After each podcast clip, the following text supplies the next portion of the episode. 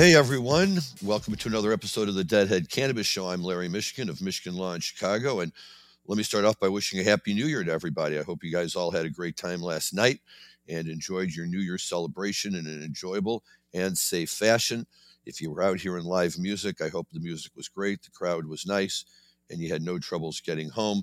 Uh, New Year's Eve is a great, great time for live music, as we all know and few bands captured the spirit of New Year's Eve better than the Grateful Dead.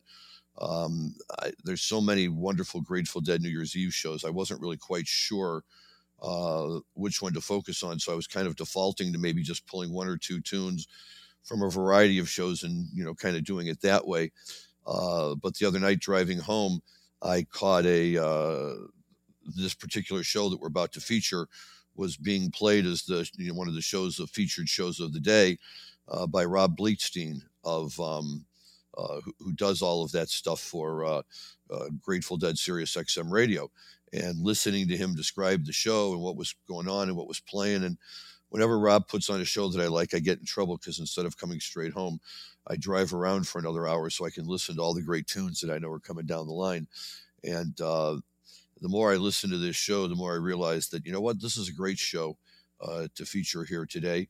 And so we are, in fact, going to be featuring songs from the Grateful Dead's New Year's Eve show of 1981, uh, live from the uh, Oakland Coliseum 42 years ago last night.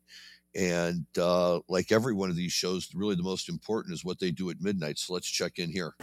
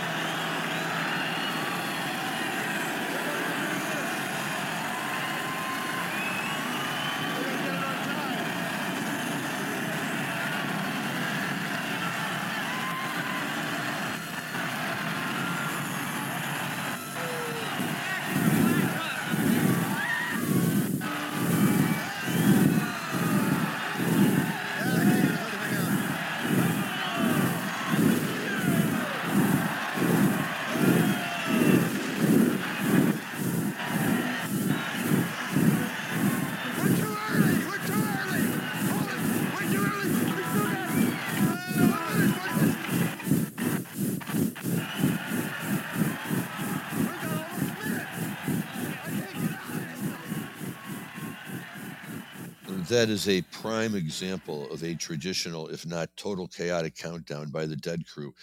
Imagine in that one minute clip, we had them telling us it's going to be New Year's in two minutes. 30 seconds later, they start the countdown. Then, after they said Happy New Year's, they come back five or 10 seconds later and say, No, no, they started too soon. And as you can tell, eventually the band just gets tired of waiting and just starts playing.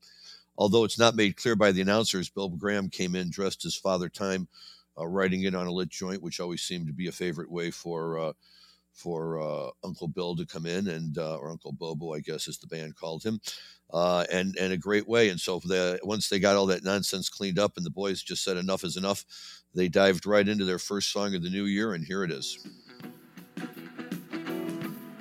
Hey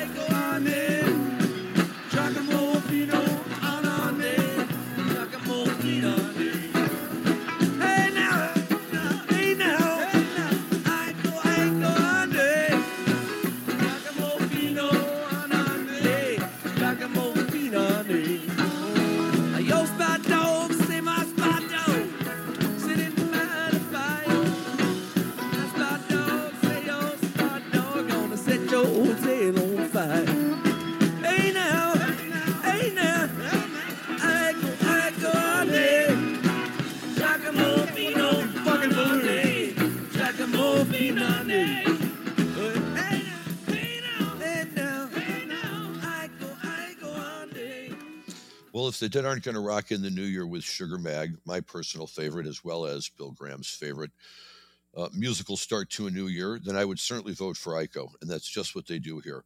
We've talked a lot about Iko this year its history, the Dixie Cups, Stephen Stills' uh, unique verse, and more. It's a great tune, very celebratorial, and one Jerry really likes to play and sing.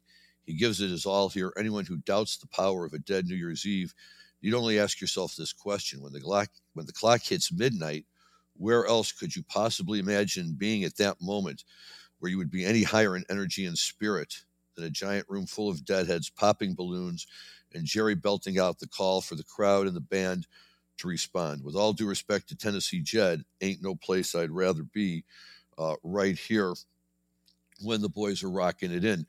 And you have to understand it we need to stop and just talk for a minute about the whole energy and idea behind a, a Grateful Dead New Year's show. And you know, Phish has done a very good job of uh, of jumping in on New Year's Eve and coming up with themes and uh, you know different ideas that they want to project and with wildly created sets and all of this stuff and, and, and great great music. But you know, for the Dead, you know, this was back at a time you know through the '70s and uh, the '80s when uh, the demand was there for you know more and more crazy stuff, but technology just hadn't quite caught up, and certainly not at the level uh, where it was at now. But one of the ways that Bill Graham would account for that for his annual New Year's Eve shows out in San Francisco is he would just make them big, huge, giant spectacles with so many people coming in and so much music being played and uh, getting so much out of the dead. And, uh, you know, that the crowds would, would flock in early and, you know, be there well into the, you know, the, the new hours of the new year. Um, just because there was so much going on in this particular night, for instance, uh, right there at the show, uh, if you got there early enough, uh, you got to start with a wonderful showing of Animal House, which was a relatively new film at the time. Um, you know, and not something that we've all seen 50 times, but imagine being in a room with people who were all high, uh, tripping or getting ready to be tripping, and you know, checking out Animal House for the first time or the second time when the jokes were still, you know, so funny and so new and so fresh. Um, and uh, yeah, that's what they started everybody out with. Then uh, the new Riders of the Purple Sage came out without Jerry and uh, played some music for a little while. The Blues Brothers came out after that and they played some music for a while. Finally, the boys hit the stage, uh, but their set one is a set with Joan Baez covering not exclusively Joan Baez tunes, uh, but other than me and Bobby McGee, which they played that night for the last time, uh, not tunes uh, that the Dead themselves had ever played or maybe only played once or so. Uh, and we'll focus more on the specifics of that in a minute. Then they came back with what they call set two, which was the first all Dead set uh, featuring 10 songs. Then they came back for set three, which had eight more songs as well as a drum solos. And then finally the encore. Uh, which was just as incredible as could be with Dark Star uh, into Bertha, into Good Lovin', and finally closing it out with It's All Over Now, Baby Blue. Um, this is what a dead New Year's Eve show is really supposed to be about. And uh, you know, there's just you, you just get it with all of this crazy action going on, um, and, and and everything else that was happening in the uh, in the in the Oakland uh, auditorium at that time, you know, that night. And, you know, like you say, you know, for New Year's, it's just, it's crazy. You always have the loud balloon popping. And in fact, you could hear towards the end of that uh, music clip of uh, the Iko, it sounded like Bobby screaming like, "Ah, these damn balloons!" Because the balloons are falling everywhere, all over the guys on the stage. And I don't personally play guitar or any of those instruments, so I can't really speak from any personal experience as to whether that would impact me or not. But I'm sure if you know the dad, they they they they do a lot of their communication by looking at each other and by sending musical signals, and there's so much popping and loud noise being made, uh, and so much commotion that who knows? But it is, I have to say, a very, very cool thing. If you're sitting in the audience and at midnight, you know, you see the, the, the, the roof open up with all the balloons pouring in and all the confetti falling and being shot out over the crowd and, uh, you know, the dead standing up and roaring in, uh, you know, to Sugar Mag or to Iko or to In the Midnight Hour. Um, one year they even opened up with "Going to Hell in a Bucket," which wasn't the tune I was really looking for, uh, but quite frankly, it was uh, very well played and ultimately much appreciated. And um, you know, was just the Dead rocking it out with something new instead of something a little more traditional or something old. Um, but you know, this this is Iko, and this is already you know really the start of set three, which is kind of, I guess, for all intents and purposes, be the official second set, although the third set of the evening with the dead, if you count the first set with Joan. And uh, let's we're, we're going to touch on that set with Joan um, in about a minute here because uh, that's just unbelievable too. What they wind up doing with Joan, and uh, the fact that Joan Baez is is, is welcomed in. Um, for the Grateful Dead show. Uh, however, before we get to that, um, some other things that I'd like to talk about today. Uh, one of the most notable is that, um, unfortunately, uh, we recently had another loss in the Grateful Dead family, and we've talked about how, uh, as the years go by now, um, you know, obviously losing Jerry and and uh, Vince and Brent long before that, and Pigpen even longer before that. But um, you know, we, we uh, Robert Hunter has died, and uh, Dick Latvala, although that was already a few years ago. But you know, it, it's just it's it's hard to see, uh, and you see these names, and sometimes you know who they are, and sometimes who you don't.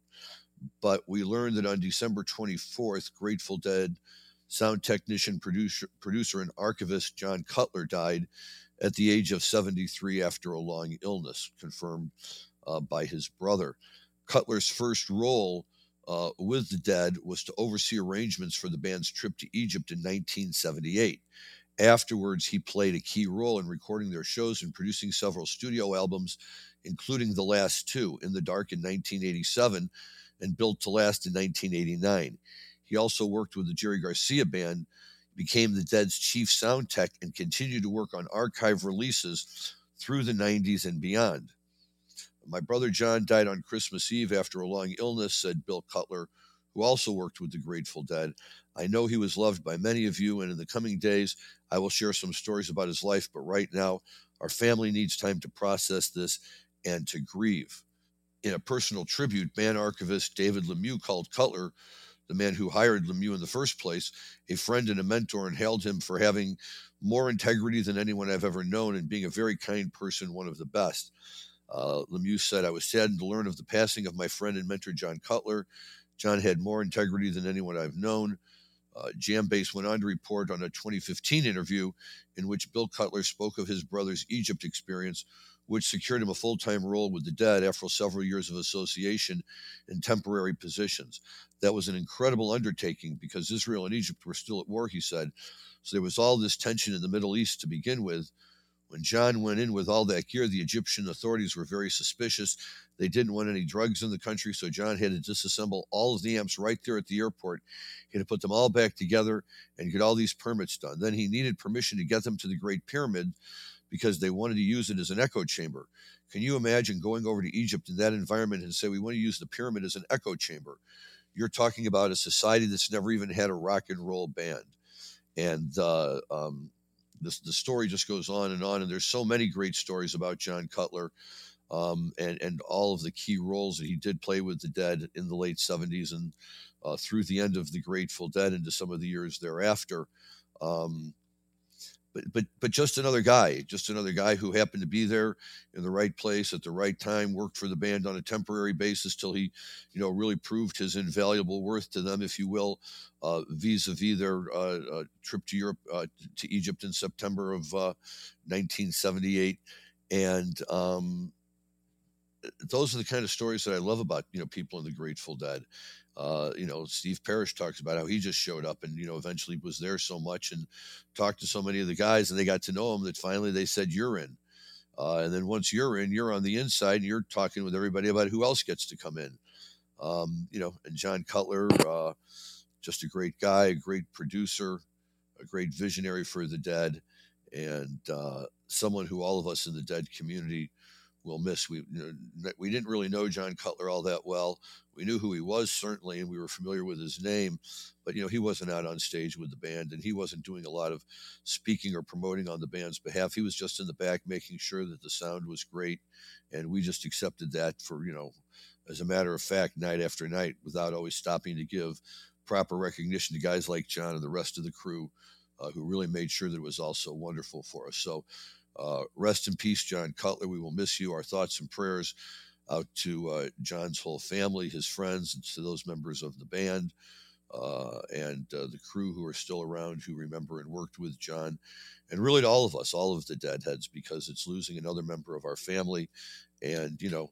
Uh, a guy who's an important part of our family. We're all important. We all, all of us, and you know, the the dead used to say, the band members used to say, without the audience, we wouldn't, you know, we wouldn't be a unit either. And that's one of the reasons why we love them so much because they recognize the role that all of us played in it. But, you know, for every dead who is out there looking for his miracle ticket, maybe for every 10 or 20 or 30 of us or 100 of us, there was a guy like John Cutler in the back making sure that it all got done. So we had shows to worry about getting our tickets for. So that is a huge loss to the community. And uh, we are certainly sorry to see um, John go. Another thing that I thought uh, I saw pop up that I thought was really, really fun. And thanks to my uh, buddy Mitch in St. Louis for tuning me on to this.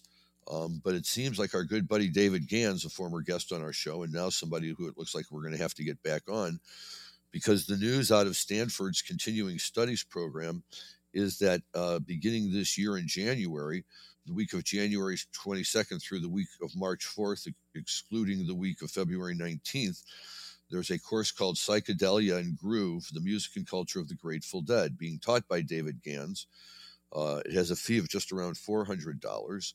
Uh, good news for all of us is there's no letter grades, um, and that uh, he's going to get up and he's going to talk about all sorts of things. Um, uh, the, the, course book describes as the counter as the Grateful Dead's groundbreaking fusion of music, counterculture, and community engagement forged an enduring legacy that transcends generations while shaping the evolution of music and cultural expression. Fresh off the farewell performance of Dead and Company in San Francisco in July, this course invites students to delve into the phenomenon that is the Grateful Dead through a captivating exploration of the band's history, music, and cultural impact. It describes David Gans as someone who's been curating Grateful Dead music on the radio since 1985 as the producer and host of the nationally syndicated Grateful Dead Hour, since 2008, he has been a co host of Tales from the Golden Road with Gary Lambert, a two hour weekly talk show on SiriusXM's Grateful Dead station. Uh, David's an author of five books about the Grateful Dead. He has also produced several box sets and compilation albums of Grateful Dead and Jerry Garcia music. There is some textbooks that are recommended for the course, and you can really find all of it um, uh, by going online and uh, just Googling uh, David Gans's Grateful Dead course at Stanford. So, you know, I got to tell you, I'm seriously thinking about this. Good buddy Mitch, who turned me on to it, has already signed up for the course, and I see no reason not to. Um, you know, I was a, uh, you know, a decent student at best, uh, more motivated, you know, by a uh, Jewish father who always wanted to see his kids succeed, and uh, you know I can understand that. We all do. Um, and you know was able to get myself through the University of Michigan uh, without too much danger. But you know, I'm not the kind of guy who really uh, pursued a lot of other educational uh, endeavors. But this one certainly seems like one that is worthwhile. And you know, if I want to be able to continue to host a podcast like this, you kind of got to be on the cutting edge of what's going out there with the Grateful Dead. And who better to teach it than David Gans? So, uh, for anyone looking for uh, uh, you know a, a, late but interesting holiday gift, or uh, somebody who uh, you think might be uh, um, you know available to want to see something like this, I would strongly recommend it because I think it's going to be a tremendous opportunity and uh, something that uh, deadheads are not going to want to miss. And you know, you don't get this kind of thing coming around very often. Um, really briefly, and this just is aging me more than anything else, but I think it's important for us to also note uh, that just the other day we lost Tommy Smothers, one half of the famed Smothers Brothers comedy duo. Tommy with his brother Dick uh, were really uh, the hip, cool, coming of age uh, comedians addressing all the social issues of the day on you know national network television. Um, really kind of freaking out the suits, as they say.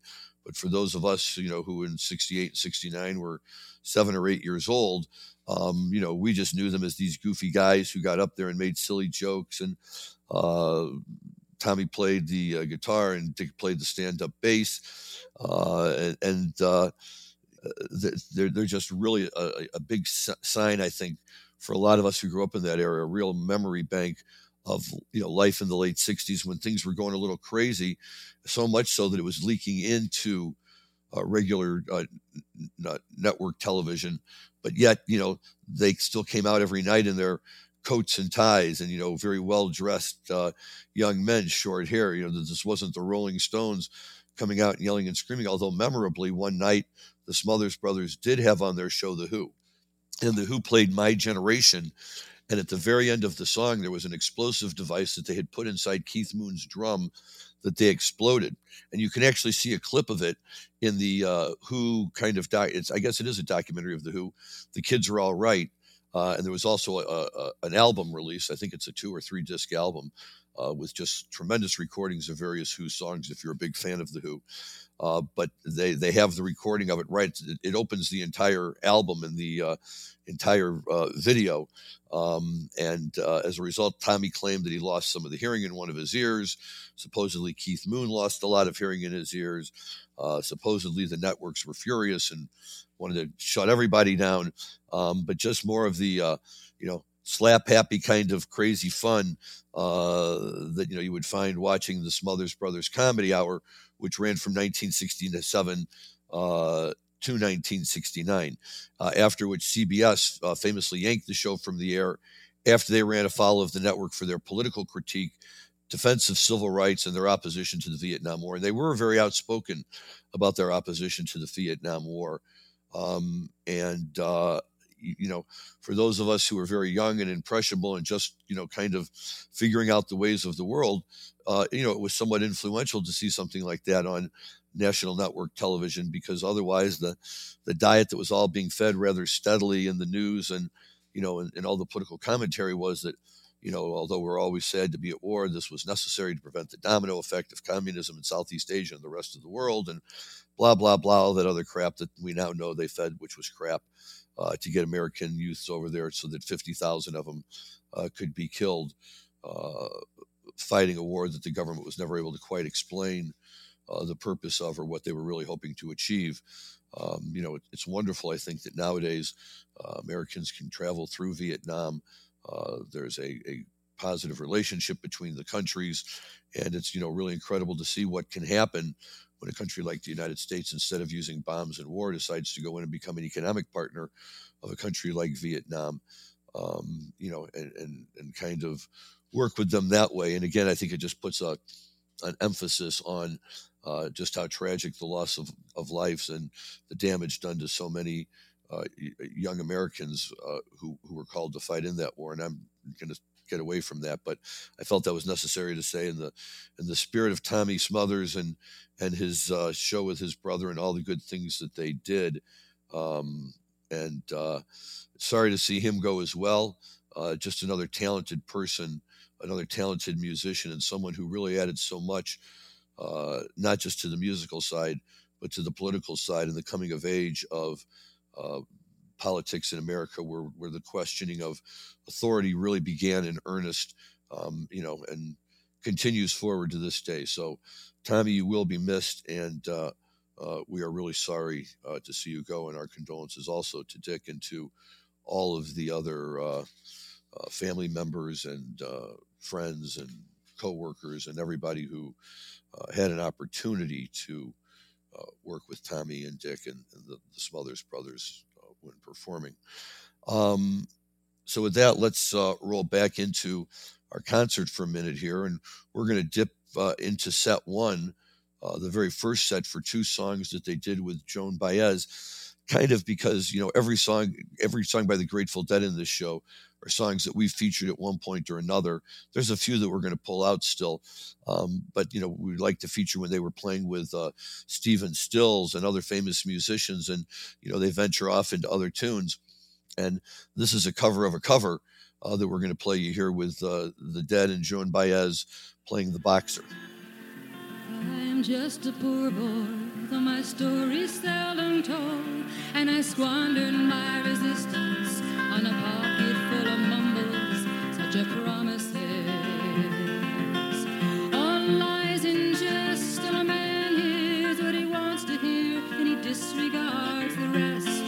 la la la la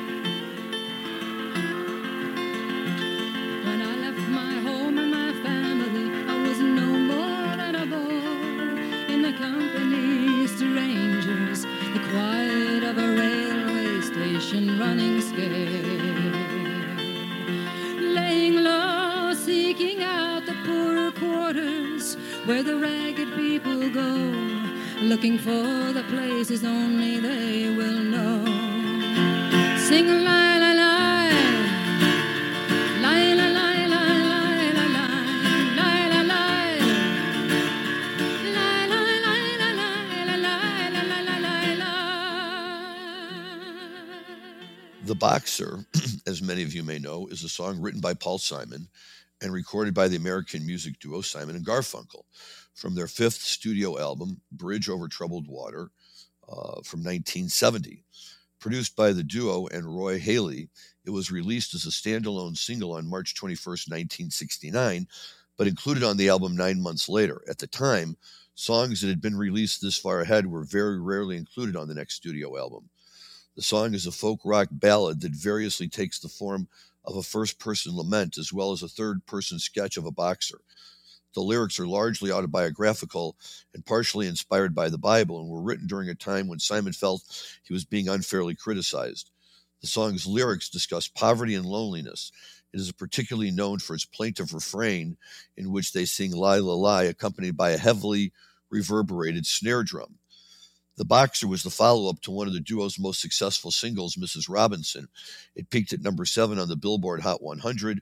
It performed well internationally, charting within the top 109 countries, peaking highest in the Netherlands, Austria, South Africa, and Canada. Rolling Stone ranked the song number 106 on its list of the 500 greatest songs of all time. Cover versions of the song have been recorded by numerous artists, including Me First and the Gimme Gimmes, Bob Dylan, Neil Diamond, Emmylou Harris, The Samples, uh, Leonardo E. Leonardo, uh, Paula Fernandes, Tommy Fleming, Hell or Highwater, The Celtic Tenors, Bruce Hornsby, Cake, Joanne Har- Jarvala, Waylon Jennings, and others. Joan Baez has also made the song a staple of her live concert performances from the late 1970s to the present.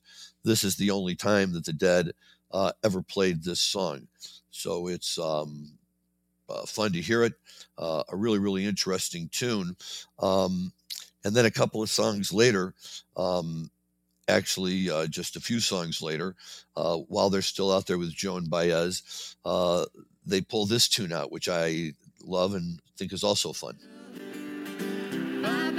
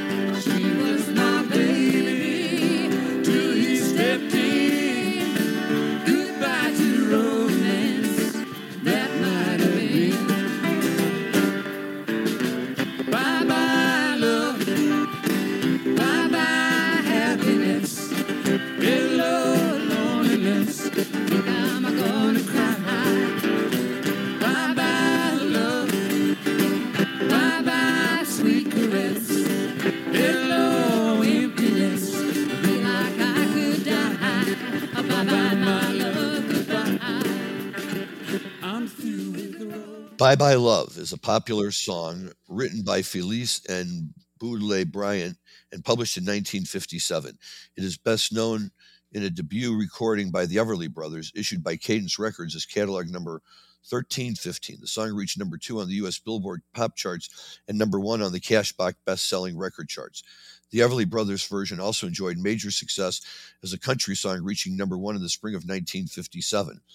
The Everlys' Bye Bye Love is ranked 210th on the Rolling Stone magazine's list of the 500 greatest songs of all time. George Harrison reinterpreted it for his 1974 album Dark Horse, changing the words to reference his wife Pattie Boyd leaving him for his friend Eric Clapton. Bye Bye Love has also been covered by Simon and Garfunkel. Uh, so again, we have a uh, cover of a cover of a cover, it looks like. Um, interestingly, the Dead first played the song on December 12th, 1981, so just a few weeks earlier, at uh, Fiesta Hall in, Santa Ma- in San Mateo, California. This show is the second and last time uh, that the Dead ever played this tune. And, you know, really just so much fun to hear that the way uh, uh, that they slipped into tunes here with Joan Baez, and you know, just to kind of quickly walk you through the, the, the concert, so you have a really have a better idea of what we were dealing with here on that night for the folks who were there. Um, so the first set was with was with Joan Baez, and they opened with me and Bobby McGee, which was in fact uh, the last time it's ever played by the Grateful Dead. Sad because Bobby Weir loved it and played it so much, uh, especially in the early '70s. And uh, what a great tune! I would have always loved to have heard him play that.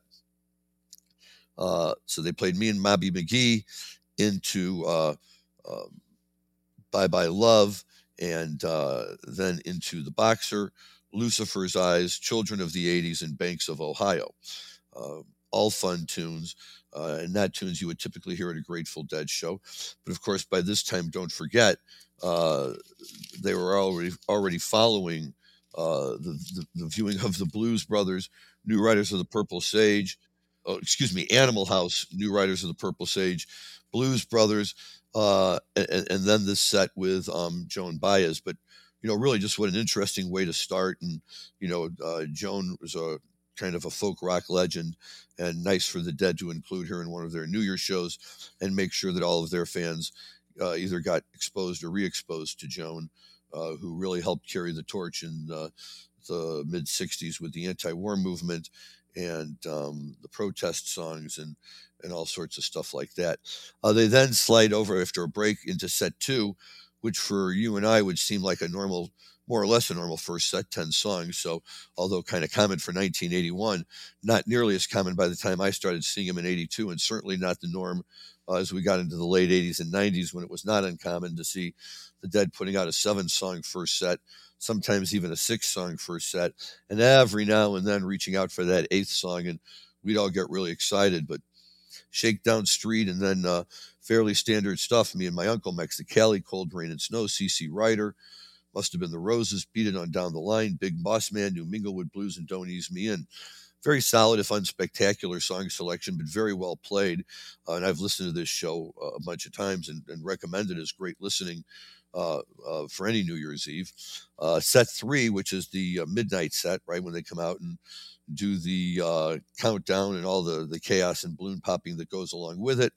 Uh, with Iko, and then into a really, really strong playing in the band, Terrapin Station play and play and reprise. So you get that Terrapin Station sandwich with playing in the band. just a long, long, long stretch of wonderfully played music, some great lyrics from some great tunes, and then the play pry, uh, which I've said in the past, I'll take uh, you know with or over at Tweet Pry any day of the week. Uh, when the boys come rushing back in like a wave upon the sand and uh, and really get that mood going into their drums and uh, space as it were coming out with a strong version of the other one into one of their favorites not fade away into going down the road feeling bad, uh, not slipping back into not fade away, but rather segueing off into a really, really strong morning dew. And by the time they get done with this morning dew, it's got to be close to two o'clock in the morning out there because this set started at midnight. Uh, and Jerry still manages to really give a strong showing, both in voice and in uh, uh his guitar playing. And uh, really, you know, just really makes it uh, special for everyone by, by how good he is. And then we get into the encore set. And uh, we're going to get into the encore set in one minute, and we'll talk about it. And uh, we've got a little music still to go from there. Um, but there are uh, one or two other things that I want to talk about today. And one of them uh, is certainly on the marijuana side. So as we slide into that, uh, I will wait for my producer to drop yet another uh, offbeat reference that he finds in American popular culture uh, with respect to marijuana. What do you got for us, Dan?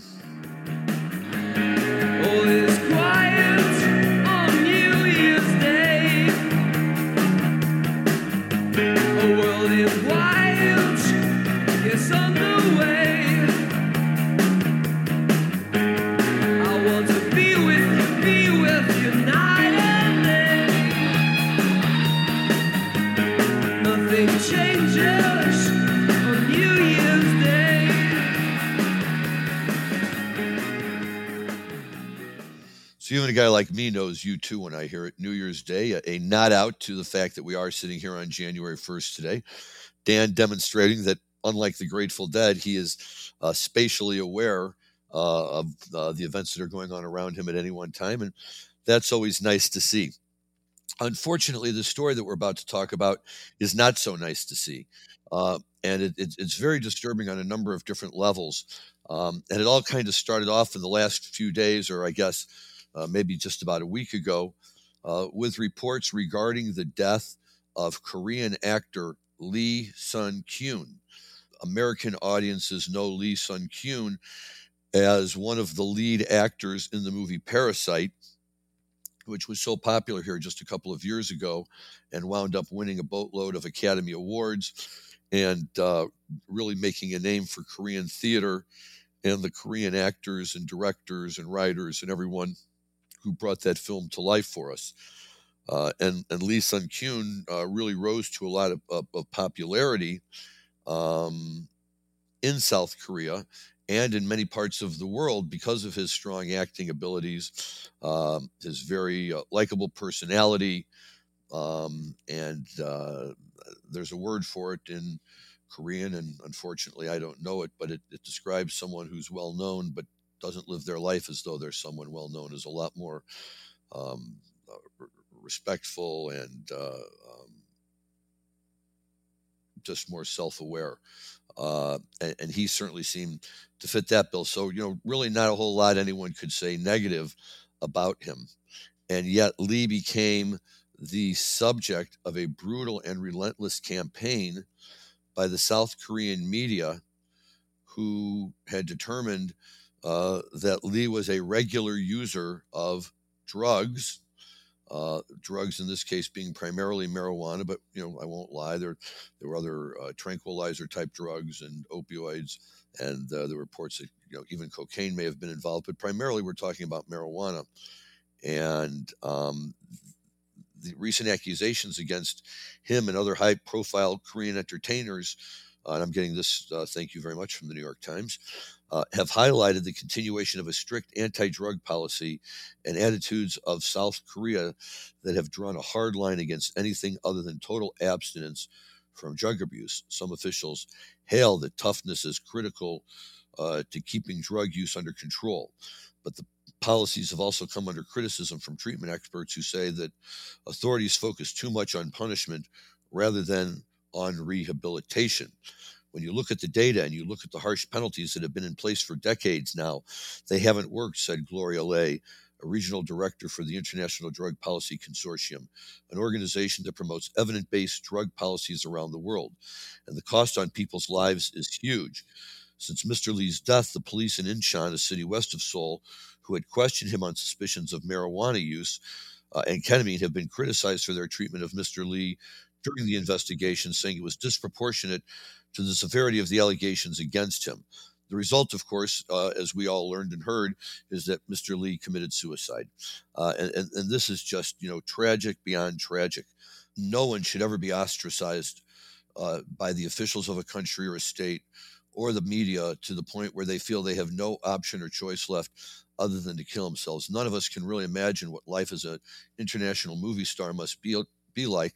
And it would seem hard, if not inconceivable, for us to imagine somebody who broke had broken through and, and was successful in that role to find a point in life where they felt they had no other option other than to end it. But apparently, uh, due to the the the uh, nature of uh, honorable reputations in in Asian countries and in Korea, um, as well as the uh, very very strict anti no tolerance views of many Asian governments and uh, places like Singapore and other countries have long been uh, red flagged for people as destinations where trying to bring drugs in or out of the country could result in very serious penalties, including the death penalty.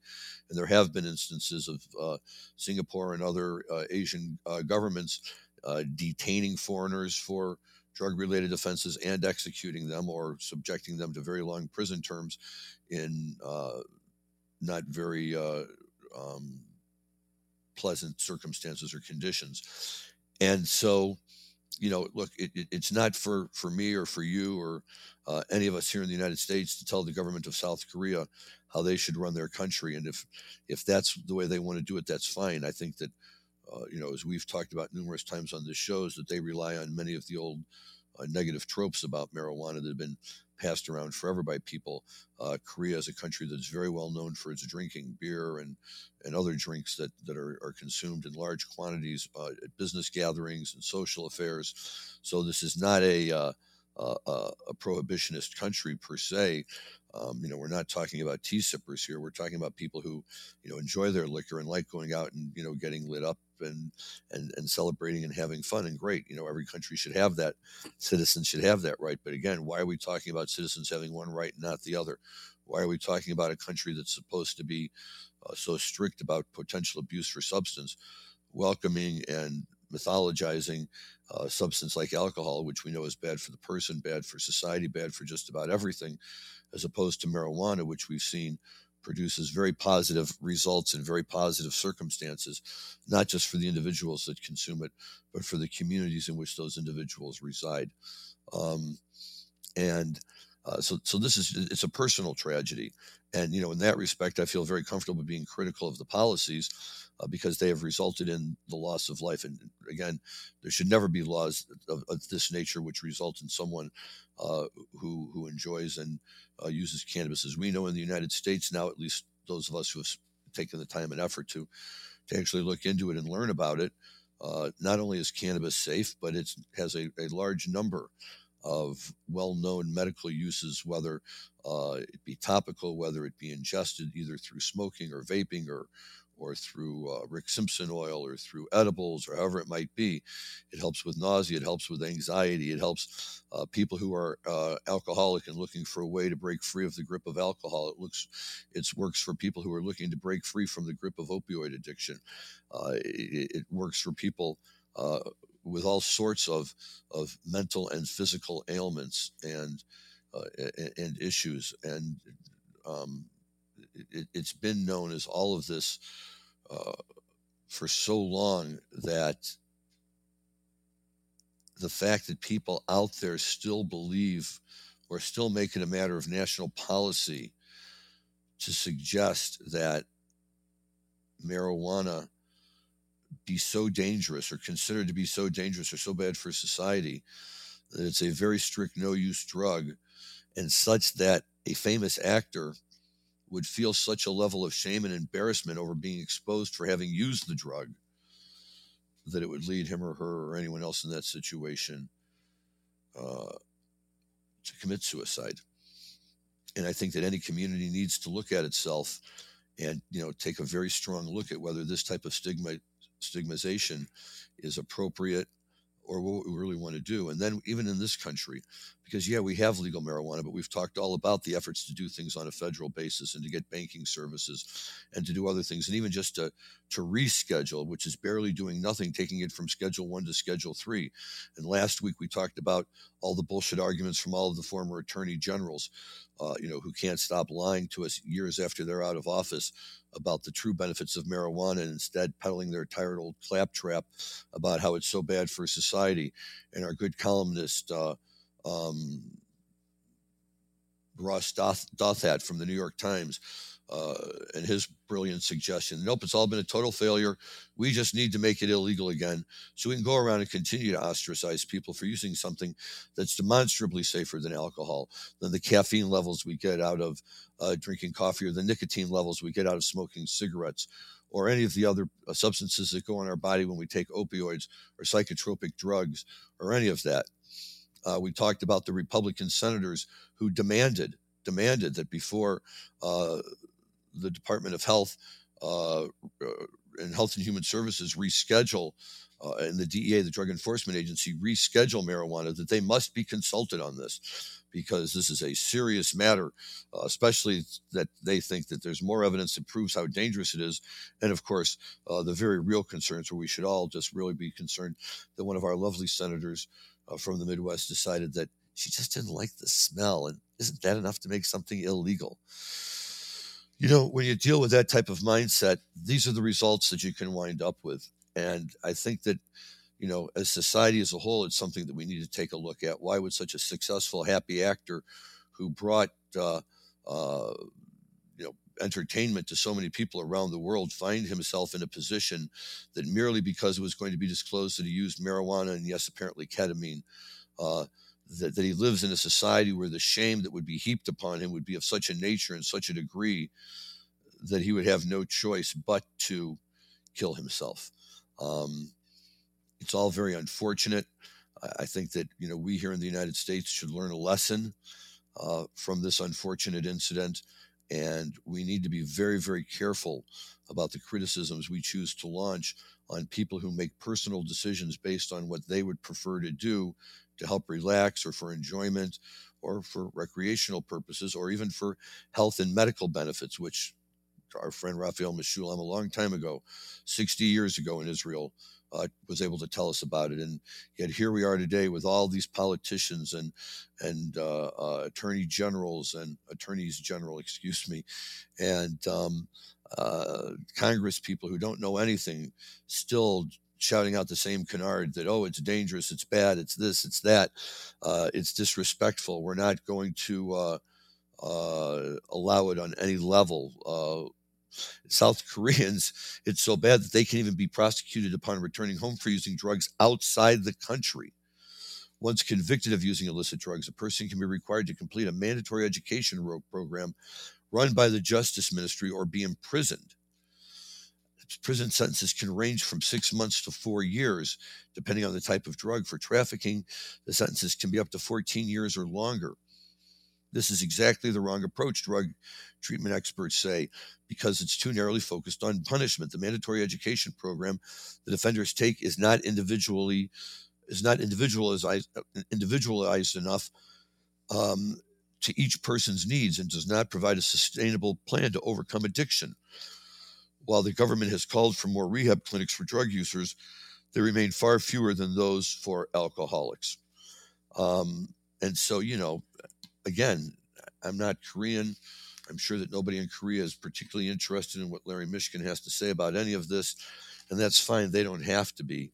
Um, but we can all just take a stop, stop for a moment, and take a look and admit that a strict authoritarianism approach to things like marijuana is never going to work.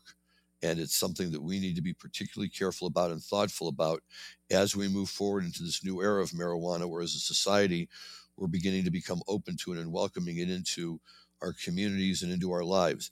We, as the people who use and promote marijuana use, also have to be careful that it's not used in a way uh, that causes problems, whether damage or uh, physical injury or disrepute or uh, you know any actions that make the people in the communities in which we live and where we like to partake of marijuana feel uncomfortable.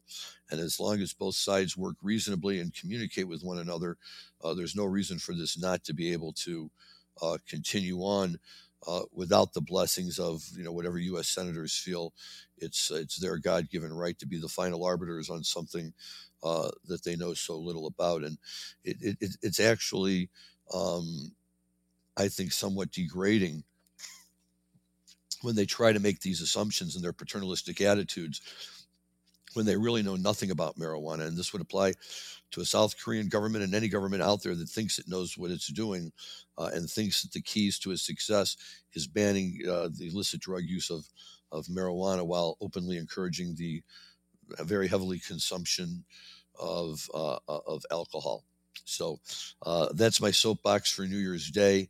And, you know, my hope, uh, certainly as far as the marijuana industry is concerned, that going forward into 2024, uh, not only will we see programs begin to run more smoothly uh, and successfully as more states open up and get programs online, uh, but uh, also hopefully we will see a greater acceptance and awareness and understanding and normalization of marijuana use so that people who use marijuana don't have to walk around stigmatized or the beliefs that they're being stigmatized or worry about how to fill out a form for a new job or worry about what are they going to do if somebody comes around and says uh, we need a sample of your urine.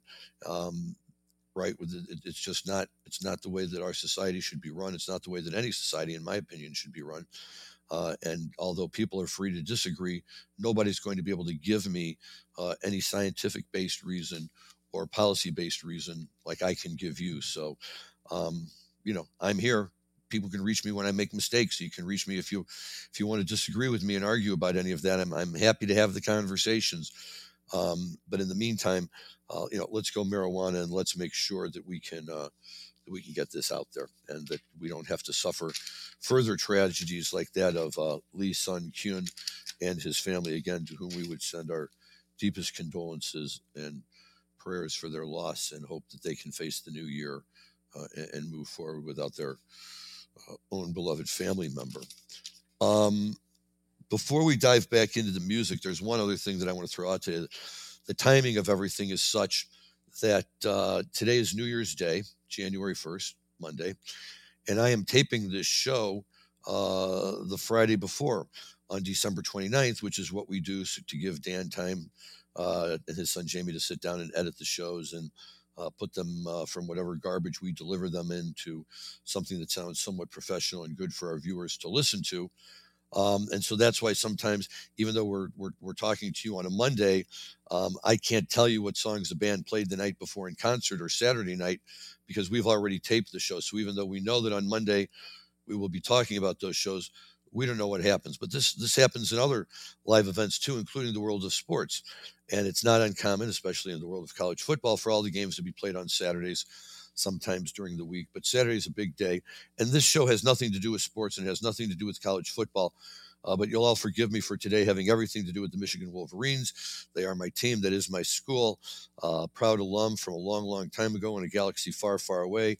Back when a man named Bo Schembechler ruled the uh, the landscape in Ann Arbor and was hailed for being the epitome of the Michigan man, uh, even though uh, later post uh, death uh, he ran into some image problems too, including handsy doctors uh, who worked with uh, Michigan athletes, which is unfortunate, um, but it doesn't erase the memories and.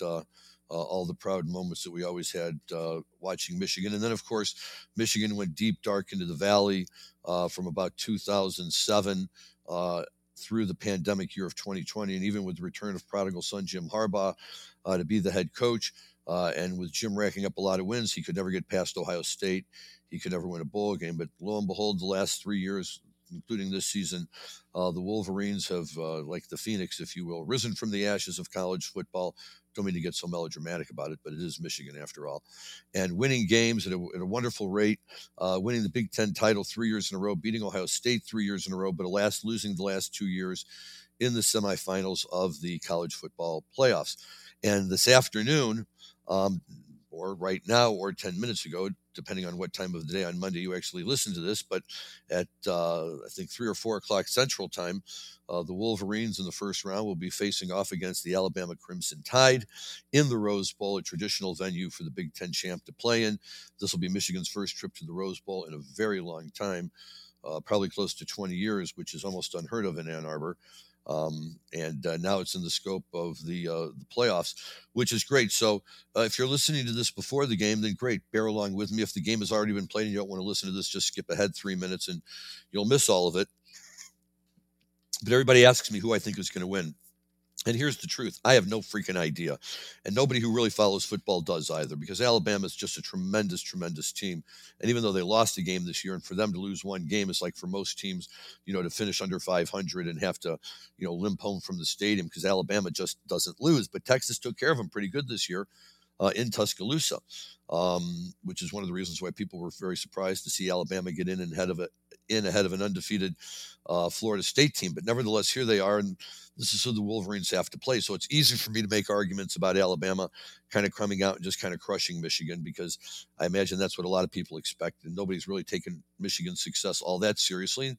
Maybe fairly not because they haven't won in the playoffs, and without a win in the playoffs, all of your victories up to that point don't mean much unless you live in uh, Columbus, Ohio, in which case you're still pulling your hair out of your head. And too bad. That's what I had to do for 15 out of 16 years previously. So I don't care if you have to do it three years in a row. Man up and deal with it.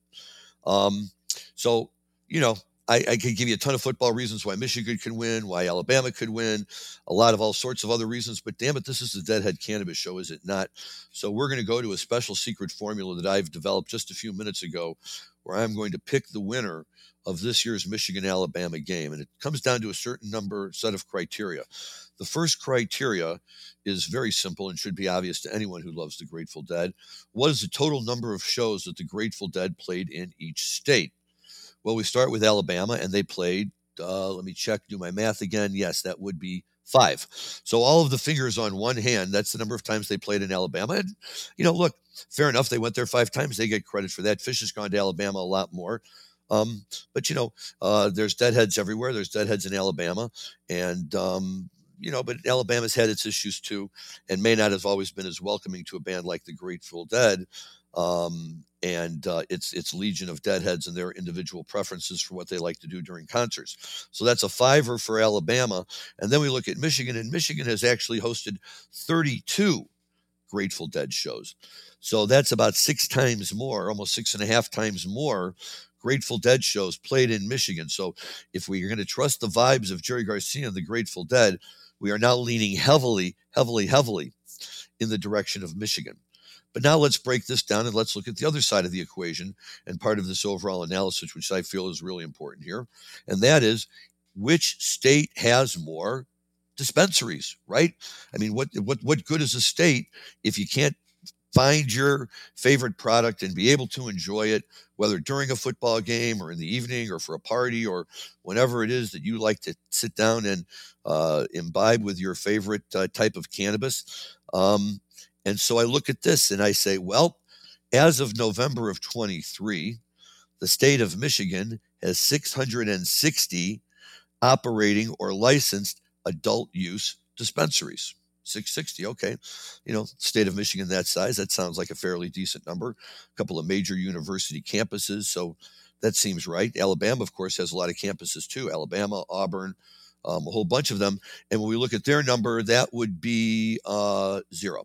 So that's 660 to zero on the adult use dispensary side in favor of Michigan. But both states do have a medical program. So let's take a look at that. And on the Michigan side, the number immediately gets cut in half and drops down to just below 330, a little bit more than 300 medical dispensaries. So by God, look at Alabama's hurdle there. It's just been cut in half. And Alabama, ladies and gentlemen, has a total of four medical dispensaries in the state. And let's even be clearer about that. It's only four licenses that have been awarded. And let's be even clearer about that. The licenses are not yet operating. And based on a new order entered by the court late last week, it may still be a while. An order was entered blocking the licenses from being issued to the final four declared license winners. Uh, again, there's issues regarding how the Secretary of State, not the Secretary of State, but their the, the state through their designated program selected the winning companies. And yes, look, that's no different than uh, what happened in Illinois, but We've already gone through that in Illinois. And even though we haven't had a whole lot of new ones online yet, we sure as hell have more than zero adult use and four medical dispensaries. But Michigan blows them away. So we look at all of this, and Michigan wins on the number of dead shows 32 to 5 wins on the combined dispensary side, uh, basically 1,000 to 4 with an asterisk because the four aren't open yet. Now, many of you who aren't from Chicago or who are too young have probably never heard of the greatest newspaper journalist of all time, and that would be Mike Royko. Mike Royko wrote for the Chicago Daily News, then he wrote for the Chicago Sun Times, uh, and then he ultimately wrote and finished up his career uh, with the Chicago Tribune. Mike was kind of a curmudgeonly guy but he was the guy, you know, who would write about uh, and call out the mayor of Chicago for pretending like every new pothole needed, uh, you know, a uh, one thousand dollar payment to the mayor's brother, and this is how the city works, and you know, all of that kind of stuff. And and and he called people out for who they were. And if you've never heard of Mike Royko, R O Y K O, do yourself a favor. He there's there's books out there that are compilations of some of his best columns. They are timeless. They are hysterical they are dead on in terms of his his take on American society and American politics. Um, and it's not even so much a Democrat versus Republican. It's it, it, it's kind of an attitude that I think anyone should be able to appreciate. Right? The government works for us. Don't be corrupt and just help the people out instead of going over, out of your way to screw them just for a few extra uh, bucks in your pocket. But Mike Royko was a, was infamous for being a fan of the Chicago Cubs because, of course, uh, the Cubs sucked and did for most of Royko's lifetime, and uh, certainly all of his career writing with uh, all of the various newspapers uh, and and being associated with all these Chicago uh, media outlets. So Mike Royko. every year when the World Series would start, since he couldn't write anything about the Cubs being in the World Series, would drop a column that we would all wait to see because, especially those of us who are not Cubs fans, we give us a great insight into what was going to happen uh, in the upcoming World Series. And Mike Royko invented, uh, uh, invented something called the X Cub factor. And what the X Cub factor said was whichever team playing in the World Series had fewer X Cubs was going to win the series. And, you know, I have to tell you, he had quite a run for a while with this, where in fact the X Cub factor held up for a number of years. Uh, I didn't take the time to do all the research to find out uh, what years it finally didn't, uh, because it certainly wasn't foolproof. And then, of course, the Cubs themselves won the World Series, which kind of defeated the whole purpose of the X Cub factor. But this is this is what I liken to to my my system here, which I haven't quite given a name to yet, but uh, maybe the Deadhead Cannabis system or something. We'll see if it holds up and and we come up with a clever name. So under my system, I see Michigan beating Alabama later today in the Rose Bowl. Uh, by this time next week, folks, when we meet again, uh, we'll all know if I'm right or if I jinxed my team into purgatory, in which case all my Michigan buddies will be mad at me for not just keeping my mouth shut. But I figure, you know, you got to take advantage of a show like this and use it for what it's worth. And these numbers are just too too widespread apart to not uh, jump all over them. And if I was a betting man, my money would be going down heavily on Michigan because of that. But I'm not a betting man. But if you are, feel free to go right ahead and cite me if you win and forget about me if you lose. Um, so that's that. Let's just swing back really quickly here because we are are running out of time. And um, uh, what we're going to do today um, is dive into uh, uh, one final tune here from the band. And uh, this is, I think, a throwback. And, you know, uh, they've been playing all of these fun songs, some of the Joan Baez songs, some pretty traditional Grateful Dead songs for the time. But damn it, it is the Grateful Dead. It is New Year's Eve. There has to be a surprise or two up their sleeve. And as we enter into the fourth set of the night, the encore set, as I would call it, just as everybody's getting settled into their seats, uh, the boys came out and dropped this.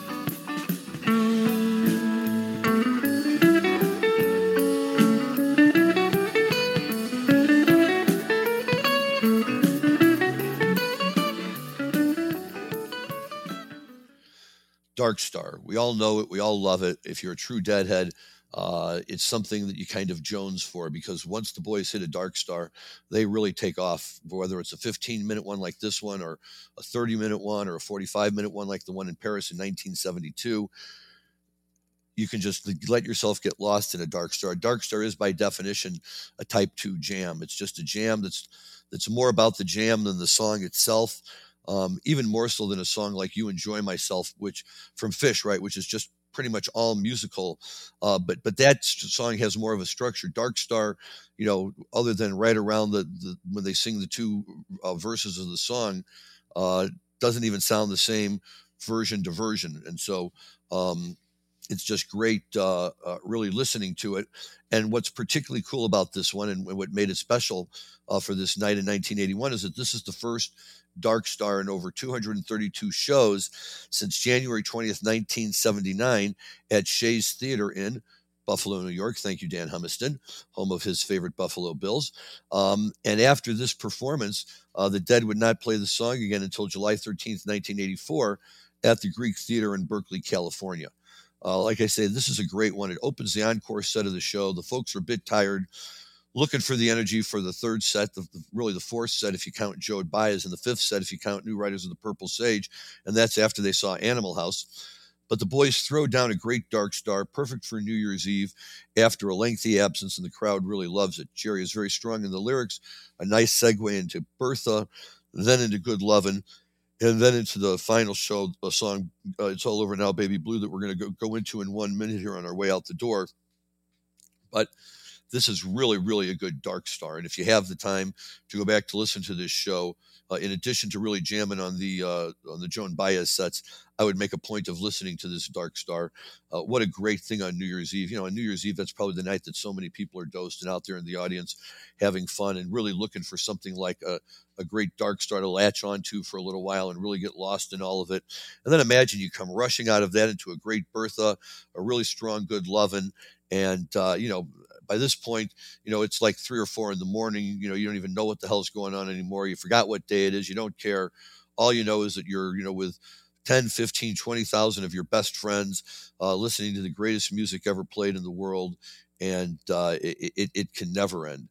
Uh, but when it does, and there, you know, it always has to, unfortunately, uh, It's All Over Now, Baby Blue uh, is a pretty nice way to go. It's a song written and performed by Bob Dylan featured on his Bringing It All Back Home album released on March 22nd, 1965 by Columbia Records. The song was recorded on January 15th, 1965 with Dylan's acoustic guitar and harmonica and William E. Lee's bass guitar, the only instrumentation.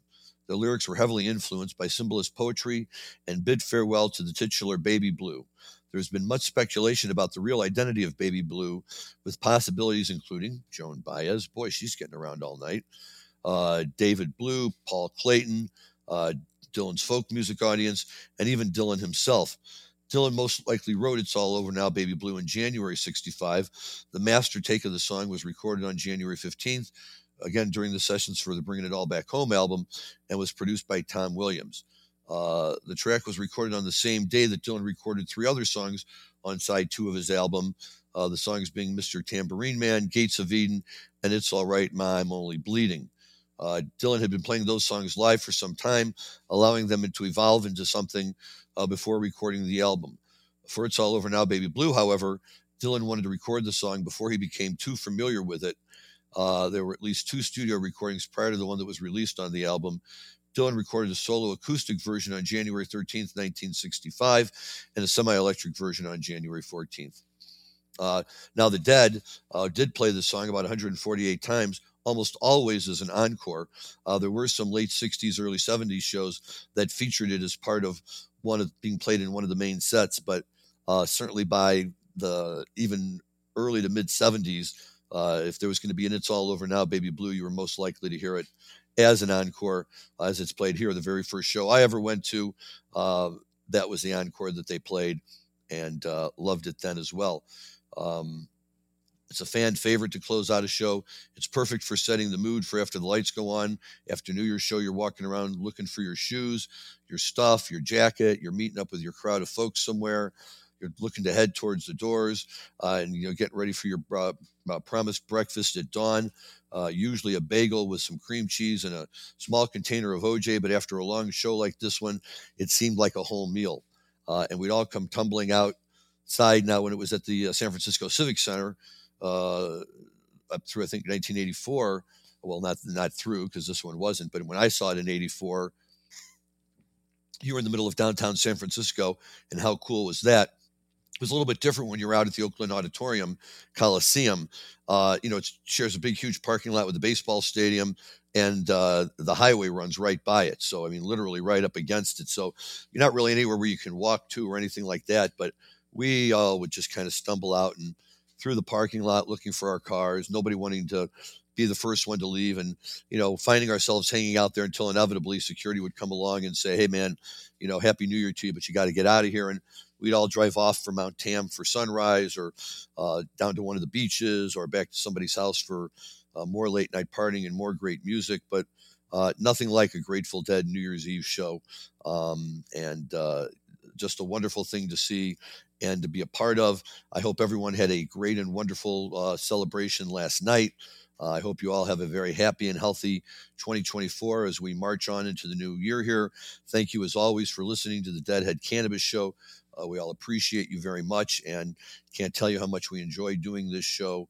Uh, and how important it is for us to be able to have it as an outlet for all things Grateful Dead slash Jam Band, as well as marijuana related. Um, so, uh, with that, I will say goodbye to you for the week. We'll be back next week. We're getting new guests lined up. Uh, we are very excited. Uh, M Go Blue, don't let me down, boys. We need a big win. Uh, be safe, have fun, and enjoy your cannabis responsibly. Thank you, everyone.